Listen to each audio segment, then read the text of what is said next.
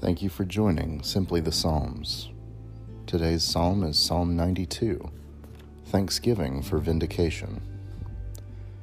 It is good to give thanks to the Lord, to sing praises to your name, O Most High, to declare your steadfast love in the morning and your faithfulness by night, to the music of the lute and the harp, to the melody of the lyre.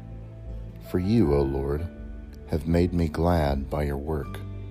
At the works of your hands I sing for joy. How great are your works, O Lord!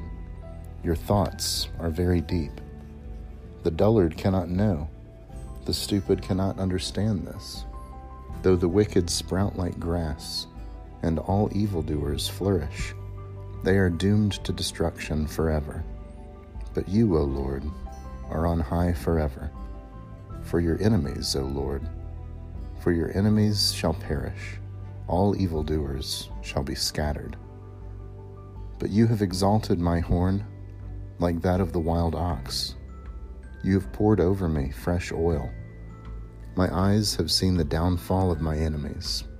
My ears have heard the doom of my evil assailants.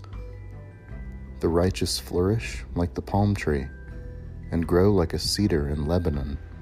They are planted in the house of the Lord. They flourish in the courts of our God. In old age, they still produce fruit. They are always green and full of sap, showing that the Lord is upright. He is my rock, and there is no unrighteousness in him. This has been a reading of Psalm 92. Thanks be to God.